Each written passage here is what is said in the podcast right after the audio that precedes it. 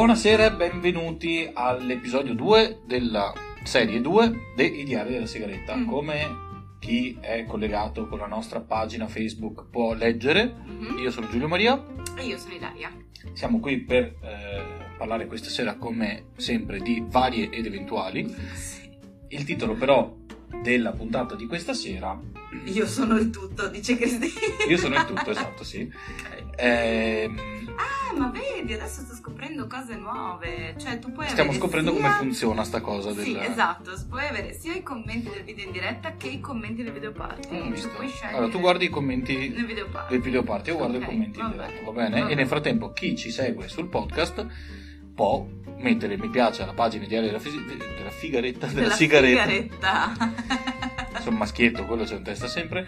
E allo stesso tempo ehm, può eh, mettere mi piace anche su Instagram. Mhm. Il Patreon non ve lo diciamo più tanto, non c'è cagate, per cui insomma... Però oggi abbiamo una proposta di Patreon, non è, non è una donazione da Patreon, però è una donazione da Roma Ah, che bello! e dopo più tardi ve la... Oggi è arrivata, è arrivata sveliamo. una, è arrivata una bellissima sorpresa, veramente bellissima Sì. sorpresa. E di conseguenza dopo Ma ve la... dopo faremo vedere. Noi siamo un po' bianchicci Sì. Eh, in questo video, però non importa. Allora, il titolo di quest'oggi è Imbalsi is the new Henry. Mhm. Nel senso che abbiamo scoperto ieri Sì. che al nostro bimbo di 7 anni verrà fatto, che è in seconda elementare, verrà fatto il test crocifissione. no, vabbè, dai, invalsi. Le prove invalsi. Sì, esatto. Che a un bambino che lo sentite adesso ridere felice Sì, di là perché... felice perché deve ancora provare a farle. Comunque di fatto servono a valutare, sono delle prove che ci sono da un po' di tempo, servono a valutare diciamo l'avanzamento del- dell'apprendimento e a ehm, più che altro capire se è conforme a quelli che sono degli standard che sono impostati. Ricordiamo che abbiamo eh, rubato quest'idea Mm? a, eh, agli Stati Uniti dove hanno cominciato a farli vent'anni prima di noi scoprendo che non funzionano. Ok, Quindi quindi continuiamo su questa strada. Forse Perché- tra vent'anni. perché non prendere Perché queste non belle prendere idee? Eh sì. La prossima sarà, visto che parliamo ogni tanto anche di politica estera e visto che hanno messo la nuova giudice della Sì, Corte Suprema, bella dopo, lei, bella, dopo ne bella. parleremo, dopo Sì. ne parleremo per ehm, il momento notizie del mondo. Mondo. E no, stavo dicendo che ehm, effettivamente questo discorso delle prove invalsi a me lascia un po' perplesso per un semplice motivo. Questi sono bambini che non hanno fatto l'anno scorso, quindi è come se avessero fatto asilo più tre mesi di scuola e a breve avranno un test su come stanno andando No, in secondo. a maggio. A maggio? A maggio. E allora perché ne stiamo parlando adesso? No, perché, no, effettivamente perché, eh, perché- si vedrà quali eh, sono stati i eh, danni di, questo, di eh, questa esatto. pandemia. E, eh, perché in realtà non sono previsti per tutte le classi, ma sono previsti per alcune classi, quindi Mm. tipo la seconda elementare. E ehm, però, insomma, i- per esempio, i genitori, ieri ho avuto l'onore di presenziare a una Al posto mio perché mi hanno... eh, il rappresentante di classe si è defilato dicendo che aveva degli impegni. No era vero. Non poteva per cui insomma ho, preso ho fatto le sue veci e quindi mi sono collegata in questo perché adesso si fanno online le riunioni eh, con i rappresentanti con tutti gli altri rappresentanti. Eravamo eh, i rappresentanti o i loro vice del eh, prima seconda e terza elementare e giustamente i rappresentanti della terza elementare sono un pochettino preoccupati perché l'anno scorso che avrebbero dovuto fare i test invalsi non sono stati fatti. Quindi non è stato valutato chiaramente il livello di apprendimento dei bambini. Il problema è che non verrà valutato neanche quest'anno quindi supponendo per assurdo che le scuole continueranno a essere aperte. Che grazie a cose che abbiamo visto oggi non è detto che sia. non è detto che sia, anche perché per le elementari non è prevista la didattica mista, cioè vuol dire che di fatto quel 75% di cui parla il nuovo DPCM di didattica un po' in presenza e un po' invece da, da casa, ehm, non è prevista per le scuole elementari. Quindi le scuole elementari o fanno didattica in presenza o fanno didattica a distanza. Col problema che il fatto che ci sono tantissimi bambini a, scuo- a casa eh, però devono essere la maggior parte dei bambini a casa per bloccare la la classe e di conseguenza attivare la didattica a distanza. Il problema è che ci sono tanti bambini, noi sappiamo almeno di un caso dove un mese di assenza, di un bambino che ne avrebbe anche bisogno, tra l'altro, nel senso che comunque ha una situazione, diciamo, difficile comunque e eh, altri che comunque stanno perdendo settimane. Non tanto perché magari, oh, magari qualcuno perché semplicemente ha raffreddore forte, eh, qualcuno perché mh, mm, ha i genitori la, positivi. Ha i genitori positivi oppure semplicemente bambini che hanno la febbre e che comunque devono rimanere a casa sì. fin tanto che non, non passa. Il problema più che altro è ed è quello che si sta verificando nella nostra scuola, ma penso che sia un problema abbastanza diffuso, ovvero sia bambini che magari stanno bene o comunque non hanno positività al coronavirus, ma genitori che ce l'hanno, per esempio, e quindi anche i bambini sono costretti a stare a casa fin tanto che tutti i membri della famiglia non si negativizzano al tampone o comunque non escono dalla quarantena. Anche perché non è una cosa della quale non si sta parlando, ma ve lo diciamo noi dei diari della sigaretta, almeno qua a Mestre c'è purtroppo un, una situazione molto critica nella comunità bengalese che ricordiamo eh, durante il primo lockdown in tutta Italia ci sono stati 20 bengalesi eh, positivi soltanto 20 di tutta la comunità e ricordiamo anche che all'epoca cercavamo No, ma per carità, i gravi assolut- assolutamente sì. 20 probabilmente. Però all'epoca, se ti ricordi, eh, già dicevamo, cavolo, c'erano le file di eh, persone, di, di, di, di, cittadini bengalesi o comunque di origine bengalese che si sono attivati per fare il loro, nel senso che eh, anche mi ricordo eh, sono stati tra i primi negozi a chiudere prima ancora del lockdown per evitare determinate cose, così come dicevamo della comunità cinese. Molto impoliti, comunque molto, comunque molto attivi nel, sì, sì. Nel, nel cercare. Adesso purtroppo, quantomeno qua a Mestre, c'è un, un, un cluster molto molto molto eh, importante nella comunità bengalese, soprattutto di quella che lavora alla Fincantieri. La cosa che è assurda è che eh, quello che sta succedendo è che ci, sono, ci siano persone che in maniera assolutamente, io lo trovo bellissimo e ho ringraziato personalmente una di queste persone per quello che sta facendo, in maniera assolutamente volontaria e gratuita, stanno facendo turni da 10 ore al giorno a testa gratuitamente per, sistema, per eh, rinforzare il sistema di tracciamento, per aiutare il sistema sanitario nazionale a cercare di rintracciare chi è positivo, eh, scusate sì, regionale, no vabbè io parlo sì di qua ma immagino, spero che sia anche... Vabbè, Questo è, è stato fatto tutta in forma assolutamente volontaria, cioè loro sono andati lì a dire guardate che siccome stiamo avendo un problema, io mi metto a disposizione per mettermi al telefono a rompere le scatole, a, a telefonare, a cercare di recuperare informazioni, dati, numeri di telefono e, e, e indirizzi. E ci sono persone, ribadisco, noi ne conosciamo una in particolare, ma ce ne sono più di una, che stanno facendo, stanno mettendo a disposizione il loro tempo, anche turni da 8-10 ore al giorno, per fare questa cosa, perché si rendono conto e soprattutto non vogliono essere loro additati come, eh, come, come untori. untori. perché ovviamente non ha senso, non è una colpa essere eh, positivi, a meno che non stai facendo il cretino. Però al di là di quello, eh, stanno cercando di fare la loro parte.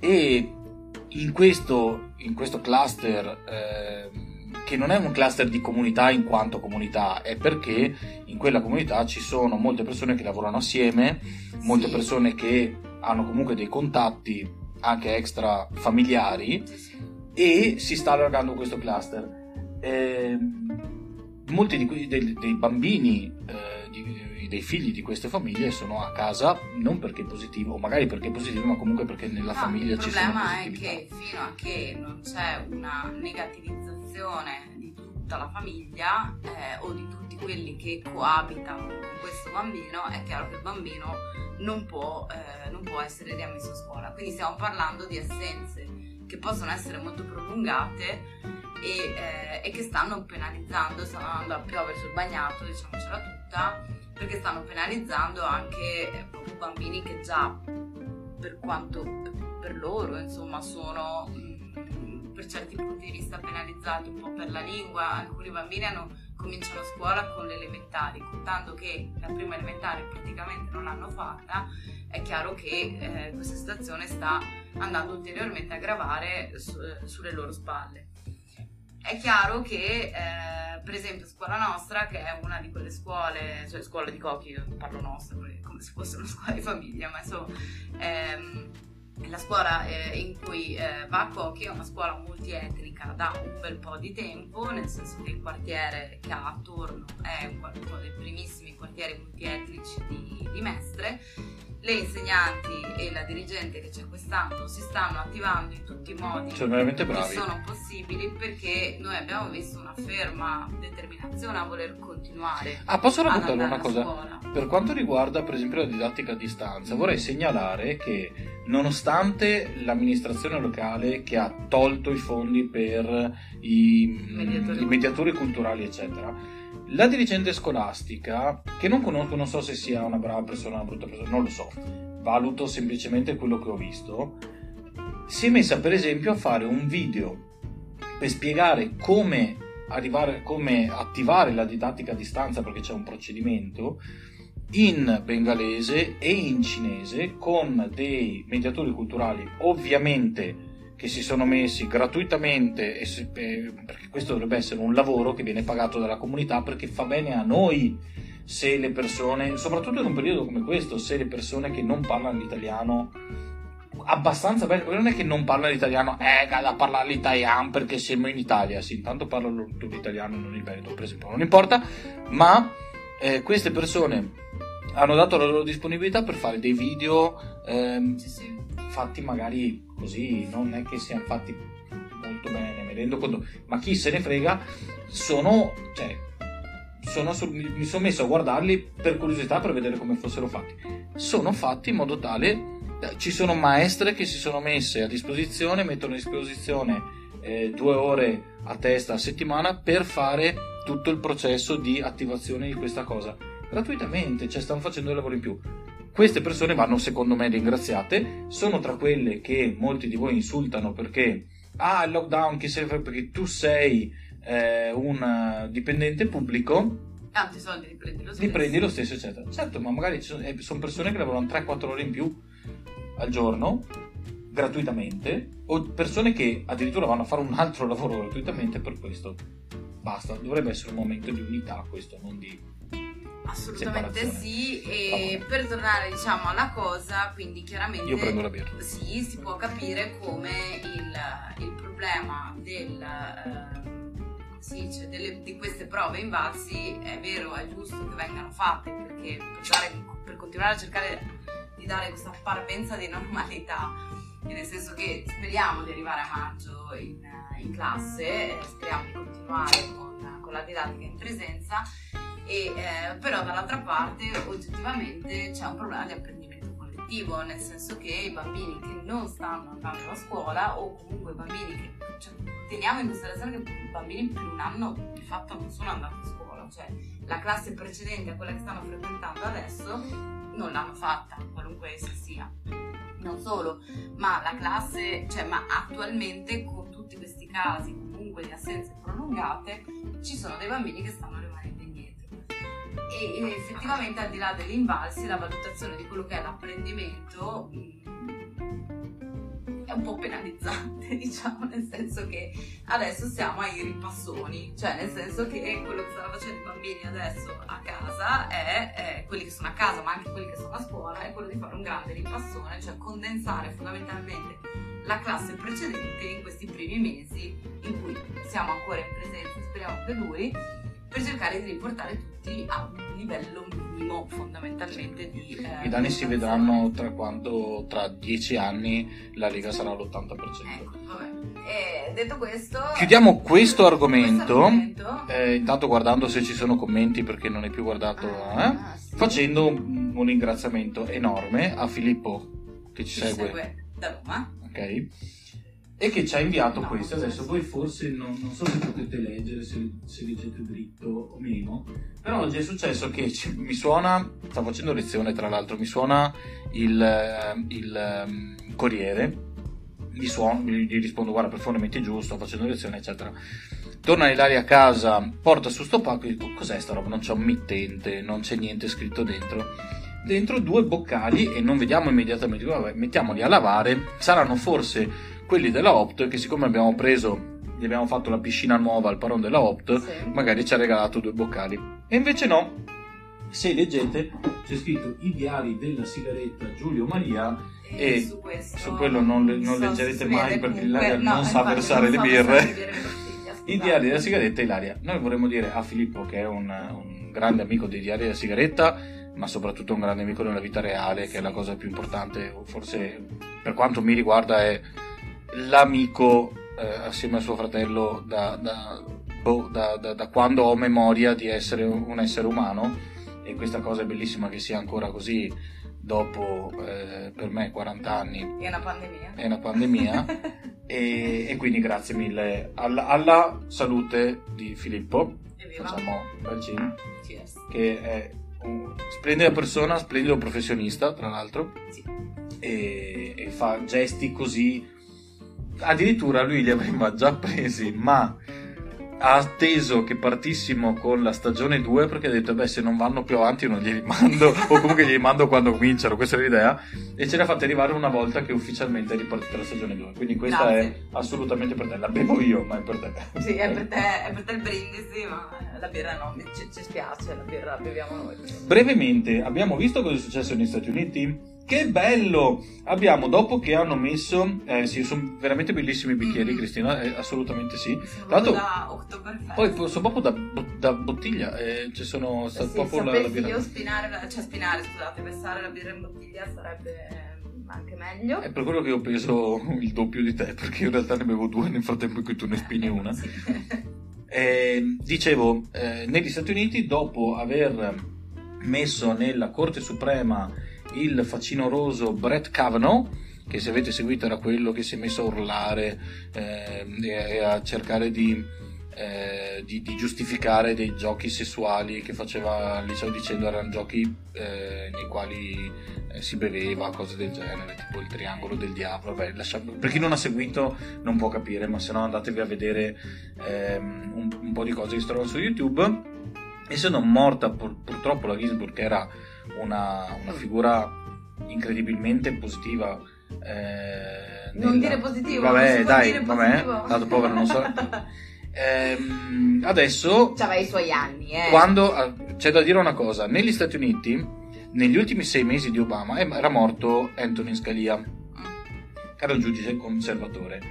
Hanno impedito a Obama di, eh, perché, eh, adesso vi spiego, Eh, hanno impedito a Obama di ehm, nominare un giudice e aveva lui proposto tra l'altro un giudice non particolarmente di sinistra, anzi, Sembra, che, Ehm, sembra che i democratici ma, vabbè, no, ma comunque in realtà non, siamo, diciamo non progressista, Mhm. ok? Ehm, che avevano detto no, non puoi perché negli ultimi non c'è scritto da nessuna parte questo, però il congresso si era rifiutato all'epoca il congresso rimane ai repubblicani così come adesso, ok? Ehm, cosa è successo nonostante sia nell'ultimo mese eh, Trump? Hanno messo questa giovanissima giudice Mhm. Eh, la quale fa parte di una congrega religiosa per la quale i- i, eh, bisogna vietare, per dirvi il, livello, bisogna vietare le fibbie dei pantaloni troppo appariscenti perché attirano giù lo sguardo. Questo è vietato nella sua congrega religiosa. Per dire quanto avanti siamo. E nella- nel, nel confirmation hearing si chiama, cioè nel, Mhm. nel dibattito di, conf- di conferma nel quale congresso, il congresso fa delle domande per capire se la persona sia una persona retta, eccetera, eccetera, hanno fatto varie domande riguardanti, ehm, per esempio, l'aborto, quindi Roe vs. Wade, perché l'aborto negli Stati Uniti è, ehm, deriva da una sentenza, avendo la common law, deriva da una se- sentenza che è Roe vs. Wade, e eh, questa ha rifiutato, praticamente non ha mai risposto a nessuna di- delle domande che è stata fatta. Mm. Però promosso Nessuno. lo stesso.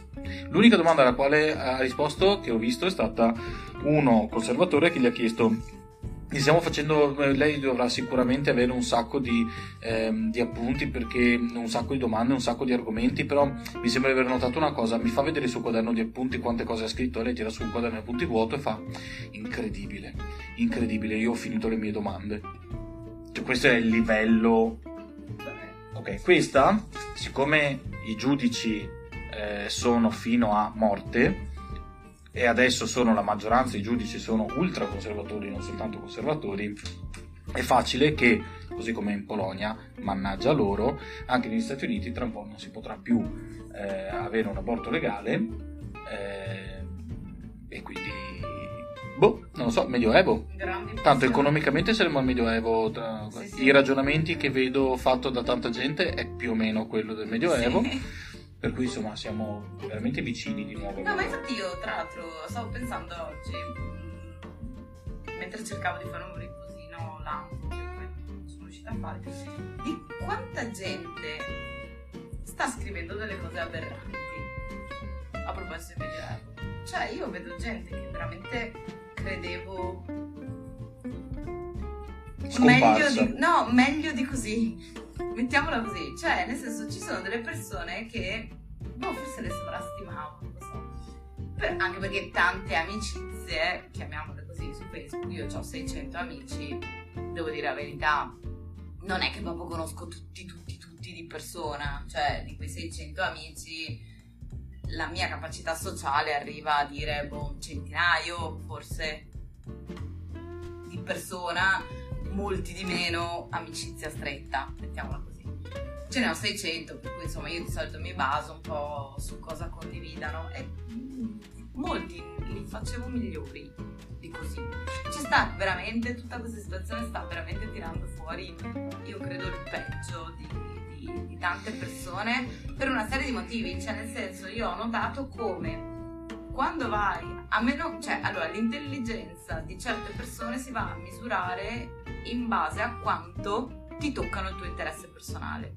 Ovvero sia, se il tuo interesse personale viene toccato in maniera mh, abbastanza importante, ok? Se reagisci pensando che comunque tutta questa situazione abbia un qualcosa di più alto a cui tendere, diciamo, per quanto tu abbia degli interessi personali in gioco, l'unica cosa che ti viene da dire è, boh, fioi, cioè, siamo nella merda, cioè, nel senso, comunque siamo in una brutta situazione, il mio interesse personale mi direbbe di dire tutt'altra cosa, però, cioè, tu ti, rendi conto, conto che... tu ti rendi conto che stai cercando di dare la definizione della differenza tra destra e sinistra? Vabbè, tu... quando, sì. quando, qualche tempo fa dicevo non è vero che la destra e la sinistra sono scomparsi, mm. è esattamente questo sì, però, mi spiace vabbè, dirlo, eh, però... Sì, ho capito, cioè, però il problema è che mischiate dentro tutto questa, questo calderone di persone che pensavo meglio, fondamentalmente di base c'è anche un sacco di gente che io credo abbastanza eh, ciecamente voti a destra, per esempio. Ah, ma sai quanta gente di sinistra in realtà è fascistoni? È fascista dei, peggio dei fascisti? No, non lo so. Comunque di fatto, cioè, mi sto rendendo conto come veramente quando ti toccano il tuo interesse personale tendi a un attimo perdere il E allora c'è tutto questo perché è nato questa riflessione, perché mi sono domandata anche io se a me sia capitato, perché sicuramente io mi sto rompendo un sacco le scatole per esempio su, sul discorso coronavirus, ma non perché mi interessi il coronavirus, sì mi interessa, mi interessa come oggetto di studio, ma la cosa che mi interessa di più è cercare di far capire alle persone che i loro deliri non sono, cioè non possono essere unicamente collegati a questo. Cioè, nel senso, nel momento in cui tu oggi ho letto una cosa abbastanza intelligente e l'ho ripresa. Cioè, oggi manifestiamo per andare a cena. Domani io non vorrei che dovessimo scendere in piazza per il diritto alla salute, perché quello che sta succedendo adesso è un sovraccarico degli ospedali che a mio parere non ha niente di paragonabile con marzo. No, um, quanti, quanti, sono oggi morti in Francia? Beh, o, allora, per, parlando oggi 523, infatti Macron doveva parlare... 523 morti in Francia, la Francia, la Francia è semplicemente tre settimane avanti a noi perché i numeri che aveva la Francia tre settimane fa erano i nostri. infatti, ma il grande problema... Oh, ma facciamo le, le, le cene alle 5 Facciamo del mattino. 5 del mattino. Ma detto questo, cioè il grande problema di questi miopi che non capiscono non è il problema di quanti sono i positivi a casa che stanno benone perché tanto un po' di influenzetta. Il problema è che tutta questa situazione, siccome non ci siamo adeguatamente preparati e comunque i mesi di tempo non erano sufficienti a formare medici, infermieri, operatori sanitari nella misura in cui servivano, cioè andrà a bloccare gli ospedali. Perché quello che non stanno capendo è che questa emergenza non è le- cioè il problema non è il coronavirus, il problema è che questa emergenza bloccherà tutto il resto, diciamo, de- de- dei percorsi sanitari, da- dal screening alla- all'intervento. Ed è qua la miopia che veramente, francamente, in certe persone che reputavo meglio di così, non riesco a capire dove non la capiscono. Cioè, se certe persone che reputavo meglio di così dicono le stesse cose di Brugnaro, che non reputo particolarmente intelligente, c'è un problema. Cioè, Brugnaro ieri sera è arrivato a dire, cioè è sparito completamente dal DPCM, ok? Dal, dal boh, non so se dall'ultimo o dal penultimo, No, e- mi ricordo. guarda, e l'ultima volta in cui ha fatto una apparizione pubblica è stata per alzare il Mose col pene. Sì, ok. Però, quindi parliamo di quindi, almeno 15 giorni fa. Ma, cioè, il discorso è che ieri Brugnaro è riuscito a dire ma io questo virus strano che c'è a, a cena ma non c'è a pranzo non lo capisco. Ma quanto bisogna essere deficienti bisogna essere una cosa del genere? Allora, vabbè, ma Brugnaro, io, io del resto non è che me l'aspetto particolarmente. No, aspetta, posso eh. rispondere a sta roba qua? Ragazzi, non è difficile, non è che il virus c'è a cena, non c'è a pranzo, eccetera, eccetera. È che per evitare di chiudere ristoranti e bar tutto il giorno, e visto che c'è gente che comunque fino alle 5 va a, a lavorare, si chiude dalle 6 in poi perché dalle 6 in poi il tipo di assembramenti che si possono creare nei bar e nei ristoranti sono assembramenti ludici. Ludico in un periodo nel quale mori- muoiono 130 persone al giorno per e in Francia 500 persone e non sappiamo come siamo messi tra due mesi. Ludico. ludico è un qualcosa Che si può no, no, che è un peccato togliere, No, che è un no, disastro che togliere, che è un dramma togliere, che vuol dire la morte economica di tante persone. Ma non è alle 6 non c'è più il virus, eccetera, eccetera. È che alle 6 non c'è gente che stacca in pausa pranzo per poi tornare a lavorare e coi colleghi con i quali è già in ufficio va a lavorare. La gente prende, va a farsi lo sprizzetto, eccetera. Come è giusto che sia, che è bellissimo in un momento normale, eccetera. Ma è come se dicessero, come- immaginate invece che del virus ci fosse la guerra, nel quale sapete che ogni tot può arrivare una bomba. Per evitare che muoia gente sotto una... beh, becca chiunque sia fuori di casa in quel momento. Se arriva una bomba e la gente sta lavorando, dice vabbè, però distruggo l'economia e lascio tutti a casa mentre piovono le bombe, oppure faccio un, un punto in mezzo e dico quello che è ludico obbligo la gente a tornare a casa in modo tale che se arriva una bomba non ci muore, mentre quelli che vanno a lavorare speriamo che ci vada bene. Punto. Questo è il discorso. Chi dice il virus ha un'ora sì, un'ora no, è un imbecille. È io posso capire che lo dicesse a marzo, perché, perché non si capiva, ma adesso è un imbecille uno che dice una cosa del genere. No, Punto. Cristo e di fatti, santo. e da Brugnano non è che mi aspettassi tanta intelligenza. Il problema è che mi sta stupendo sentirlo dire da persone che, ribadisco, reputavo migliori di così. Detto questo, ehm, a parte le vaccate che continuano a esserci, politici. sì, no, no, ci sono svariati esponenti politici che stanno calcando ancora di più e, e questo non ce lo possiamo permettere. Perché l'imbecillità. La, la Cristina ha fatto una pulizia manco a Pasqua, dice. Perché l'imbecillità, ragazzi, non ha limiti nel momento in cui sale sul pulpito. Perché diciamocela, allora, nel momento in cui. Anche la sei- mia, eh. No, ma nel momento in cui soprattutto tu sei un politico, ma non solo sei un politico, ma sei anche una persona che sta governando una città, un, un comune, una provincia, una regione, non ti puoi. La, la cassa di risonanza che ha quello che tu stai dicendo in quel momento è molto maggiore rispetto alla mia, che non sono un cavolo di nessuno.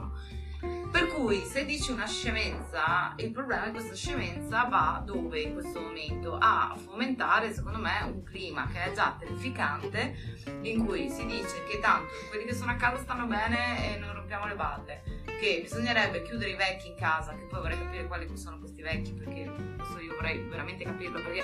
No, io sono uno dei vecchi, tra l'altro, ragazzi, io dovrei sì, mettono quelli che sono un po' a rischio e più, o comunque più a rischio. In base a quanto più a rischio vuol dire io che sono uno che prende la pastiglia per la pressione quando ho 37 anni, 36 anni, io sono uno di quelli a rischio. Quindi cosa fai? A me ammazzi da un punto di vista economico in base a cosa? Per, perché a me sì agli altri no, eccetera. Io faccio lo stesso discorso perché alle 6, non alle 6, bla bla bla. Se io facessi lo stesso discorso direi non decidi tu.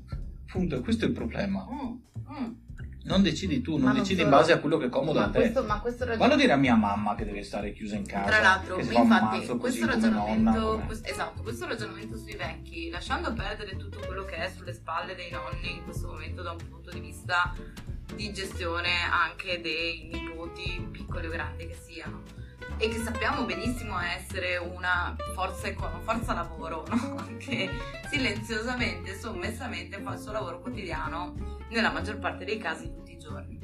Ma detto questo, e quindi sti vecchi da lasciare in isolamento, boh, il bambino starà solo a casa, evidentemente nelle menti geniali di questi propinatori, ma Detto questo, i vecchi anziani più fragili sono già nell'RSA e poveracci, come diceva il post di Frankie Energy, questi sono segregati dentro l'RSA da marzo praticamente. Ricevono visite, quelle poche che ricevono, se le ricevono o le vedono dal tablet, ok, in collegamento da casa, o le vedono attraverso un vetro, quindi voglio dire, sono già isolati per i fatti loro quelli che invece sono settantenni e per fortuna la salute e la forza ancora ce l'hanno, o fanno i nonni, e ribadisco, segreghiamoli in casa, dopo i nipoti li lasceremo chissà a chi, oppure sono parte integrante del tessuto economico di questo paese, quindi lasciare chiusi i settantenni in casa, guarda la Valseriana. No, ma il discorso è che io, non, io non sono neanche in disaccordo, quello dicevamo in realtà a marzo certo. prendi e difendi le categorie a rischio. Lo dicevamo a marzo in realtà, cioè non chiudere tutto, ma anche noi... No, no, no, però ma, il problema sono... è, il motivo No, e cosa sono... pensi di fare con questo? Esatto, no, ma sono, no, per esempio mio, la mia idea di comunque proteggere gli anziani era anche impediamo le visite ospedaliere, impediamo le visite nell'RSA. Questa cosa anche è per... fatta. Scusami, scusami un secondo, perdonami Ilaria. Quanta gente sotto i 60 anni hai avuto tu a marzo? Più di un qualcuno o zero? Eh, no, no, no, no. Questi, se non, fossero sta- se non ci fosse stato posto in terapia intensiva, sarebbero morti? Dici persone over... Persone, persone sotto i 60 anni, che non ah, hai no, posto per mettere in terapia intensiva. Sotto i 60 anni che non ho posto in terapia, cioè da avere, è, mm, ci sono delle buone probabilità. Boh, allora quello che stai facendo è dicendo facciamo come se nulla fosse e mettiamo soltanto i 60 anni e nel frattempo facciamo con quello che abbiamo. Può voler dire che muoiono quarantenni, cinquantenni, trentenni, perché il trentenne certo. magari ci arriva in terapia intensiva, ci sta 5 giorni e reagisce bene. Sì, ma, se arri- ma, se non hai posto in, in terapia intensiva muore.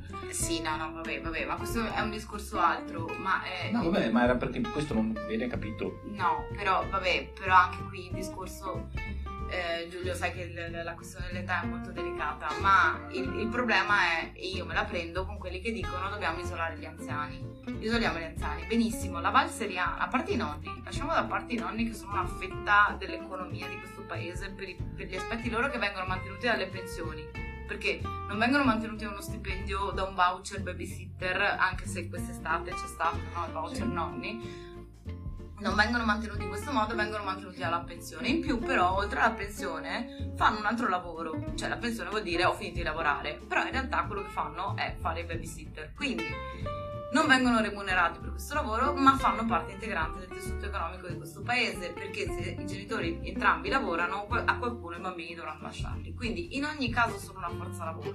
Punto numero due, il caso della Valseriana ha perfettamente dimostrato come il tessuto economico di buona parte del nord Italia si poggi esattamente su queste situazioni qua, cioè il settantenne che è il padrone della piccola azienda e il figlio che lavora. Bene, vogliamo veramente dire che in nome dell'economia lasciamo a casa i settantenni? Perché i settantenni in buona parte del nord Italia sono comunque i padroni di un'azienda, cioè comunque portano avanti un, un lavoro imprenditoriale. Quindi secondo me questa cosa per cui in nome dell'economia dobbiamo isola- isolare i vecchi senza assolutamente dare nessuna... Mh, non so, nessuna notifica in più, no? Cioè nessuna condizione in più, vecchio, quindi tu hai più di 70 anni, da domani sei murato vivo in casa.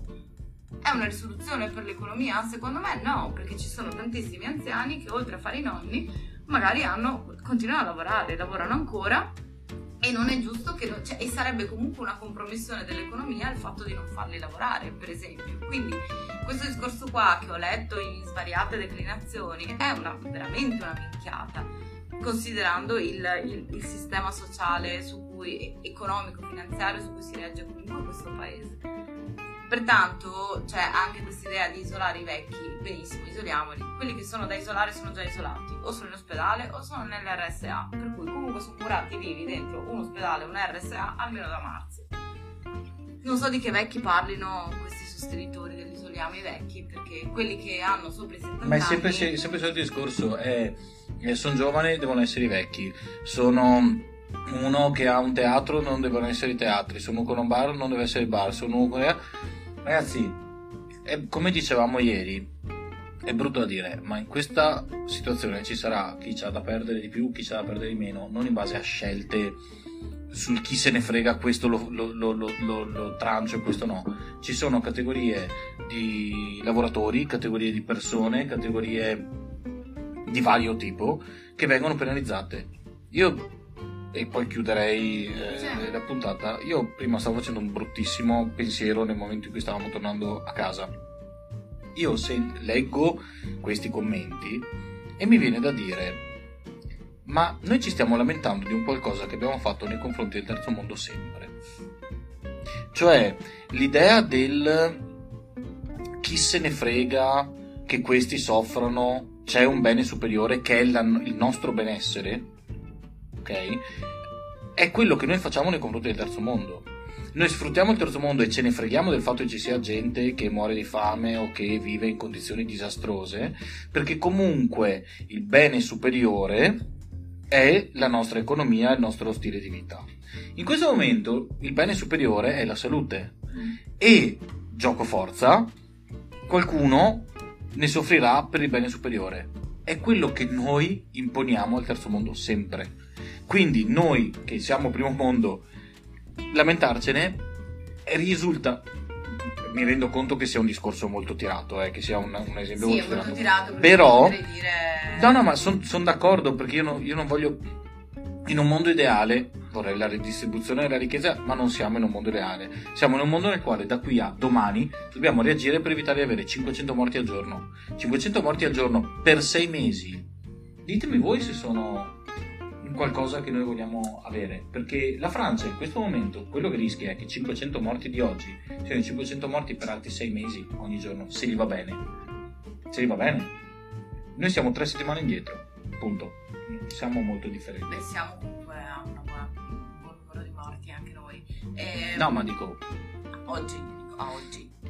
E, no, l- l- l- mi, mi sento in chiusura di dire un'ultima cosa, ho letto un post eh, piuttosto intelligente di Marco Cattaneo che è il direttore mm, delle scienze.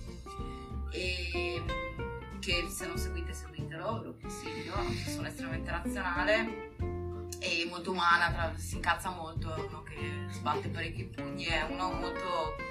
mi piace perché non è solo una persona di scienza ma anche uno che si incazza il giusto. E mm, e diceva una cosa molto intelligente eh, che avrebbe fatto arrabbiare ancora di più ma che ci avrebbe evitato di essere in questa situazione oggi. Cioè probabilmente già al 20 di settembre 15 giorni di lockdown totale potevano essere una soluzione perché i numeri c'erano già, i segnali c'erano già, chi eh, li sapeva leggere li aveva letti. E come una Cassandra di fatto non è stato ascoltato. 15 giorni di blocco il 20 settembre sarebbero significati evitare di mh, mm, questa situazione qui in cui probabilmente ci aspetteranno dei mesi molto duri dei mesi secondo me di lockdown abbastanza prolungato non, voglio essere Cassandra anch'io, insomma mi auguro di no, però di fatto accettare che ogni tanto si prema il pulsante stop e ci si metta tutti in reset per 10 giorni, 10-15 giorni, poteva significare evitare un lockdown di un mese, un mese e mezzo, due mesi, che mi sa che ci toccherà ripetere prossimamente. Solo che al 20 settembre immaginatevi che cosa avrebbe voluto dire dire alla gente bene, da domani siete tutti a casa per 10 giorni, altro che rivolta civile ci sarebbe stato il putiferio. E invece probabilmente dobbiamo tutti noi cedere qualcosa a favore di qualcos'altro, metterci una mano sul cuore e pensare che questa potrebbe essere una strategia, cioè di lockdown forti, cioè proprio murati vivi in casa 10 giorni, sopportare questa cosa per 10 giorni, riprendere una vita normale e dopo magari due mesi riavere un'altra situazione di lockdown. Ma ce la dobbiamo mettere via, cioè se no riandiamo in lockdown. Cioè, quindi dobbiamo sempre mollare qualcosina per avere qualcosa di più. Eh, oggi credo, ma a chi giova protestare contro una situazione nella quale se io non faccio così, tra un mese siamo chiusi per sei mesi. No, cioè, io, io dico, ma essere chiusi per un mese, due mesi, tre mesi, quello che servirà, è disastroso per molti ma per questi molti, se tra due mesi che rimaniamo aperti siamo chiusi per un anno, non sarà peggio?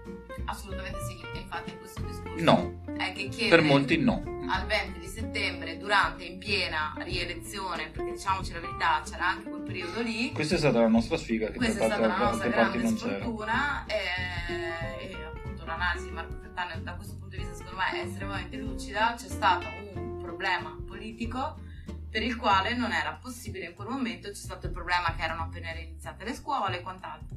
Chiedere al 20 di settembre alle persone di murarsi vive in casa per 15 giorni sarebbe stato politicamente un suicidio. Abbiamo cercato di tenere duro, non è servito perché il virus se ne frega abbondantemente delle elezioni e quindi siamo arrivati secondo me al punto in cui siamo adesso e in cui ci toccherà ulteriormente fare dei sacrifici. Quindi il fatto che i locali chiudano alle 6, insomma, alla fine non è questo grande sacrificio. Mi dispiace per i teatri, soprattutto, mi dispiace per il cinema, mi dispiace per i posti della cultura che hanno subito lo stesso tipo di trattamento, anzi peggiore, nel senso che eh, i cinema e i teatri sono completamente chiusi l'attività sportiva dei bambini è stata completamente abolita e questo è un grande, un grande problema eh, per quanto riguarda la loro infanzia e non, non trascuriamolo. E in nome di, boh, secondo me, tra qualche giorno la decisione di riloccare tutti quanti in casa potrebbe essere inevitabile a mio parere se i numeri rimangono questi anche perché non dimentichiamo che gli effetti di, questa, di questo primo contenimento molto soft delle, delle, misure in realtà se ci saranno si vedranno tra almeno 15-20 giorni. Quindi sì, tra l'altro. Anche qui... Ma almeno. almeno. Si parla di 3 settimane, 3-4 settimane. Quindi insomma, forse ci conveniva tranciare tutto quando i segnali già stavano dando Se dovevamo dei campanellini d'allarme. Perché o decidiamo che non chiudiamo niente e muoia chi muoia, però abbiamo visto per, per, esempio oggi leggevo un altro articolo nel caso della Svezia sempre delle scienze così non è stato il tentativo disperato di raggiungere un'immunità di gregge che per fortuna mi hanno dato ragione l'immunità di gregge in, nel caso di una malattia tipo il SARS-CoV-2 o comunque di una, di una malattia di questo tipo non esiste cioè di immunità di gregge in epidemiologia si parla quando c'è un vaccino per la malattia, quindi noi stiamo spropositamente parlando di immunità di gregge. Vallo a dire quello che ti ha risposto prima, ho appena visto che ti ha risposto. Eh, adesso me lo mangio vivo. E, e, l'immunità di gregge nel caso di una malattia come questa no, non, si può, cioè non si può parlare di immunità di gregge in una malattia, durante un'epidemia. Di immunità di gregge si parla nel caso, in, proprio da, da definizione epidemiologica, nel momento in cui ho un vaccino, nel momento in cui la malattia la conosco, l'ho studiata, ho anni di malattia alle spalle, so come si comporta e so quante persone devo riuscire a vaccinare per riuscire ad evitare che si creino nuovi focolai. Questo è l'immunità di gregge. Tu non puoi sperare di avere un'immunità di gregge a pandemia in corso.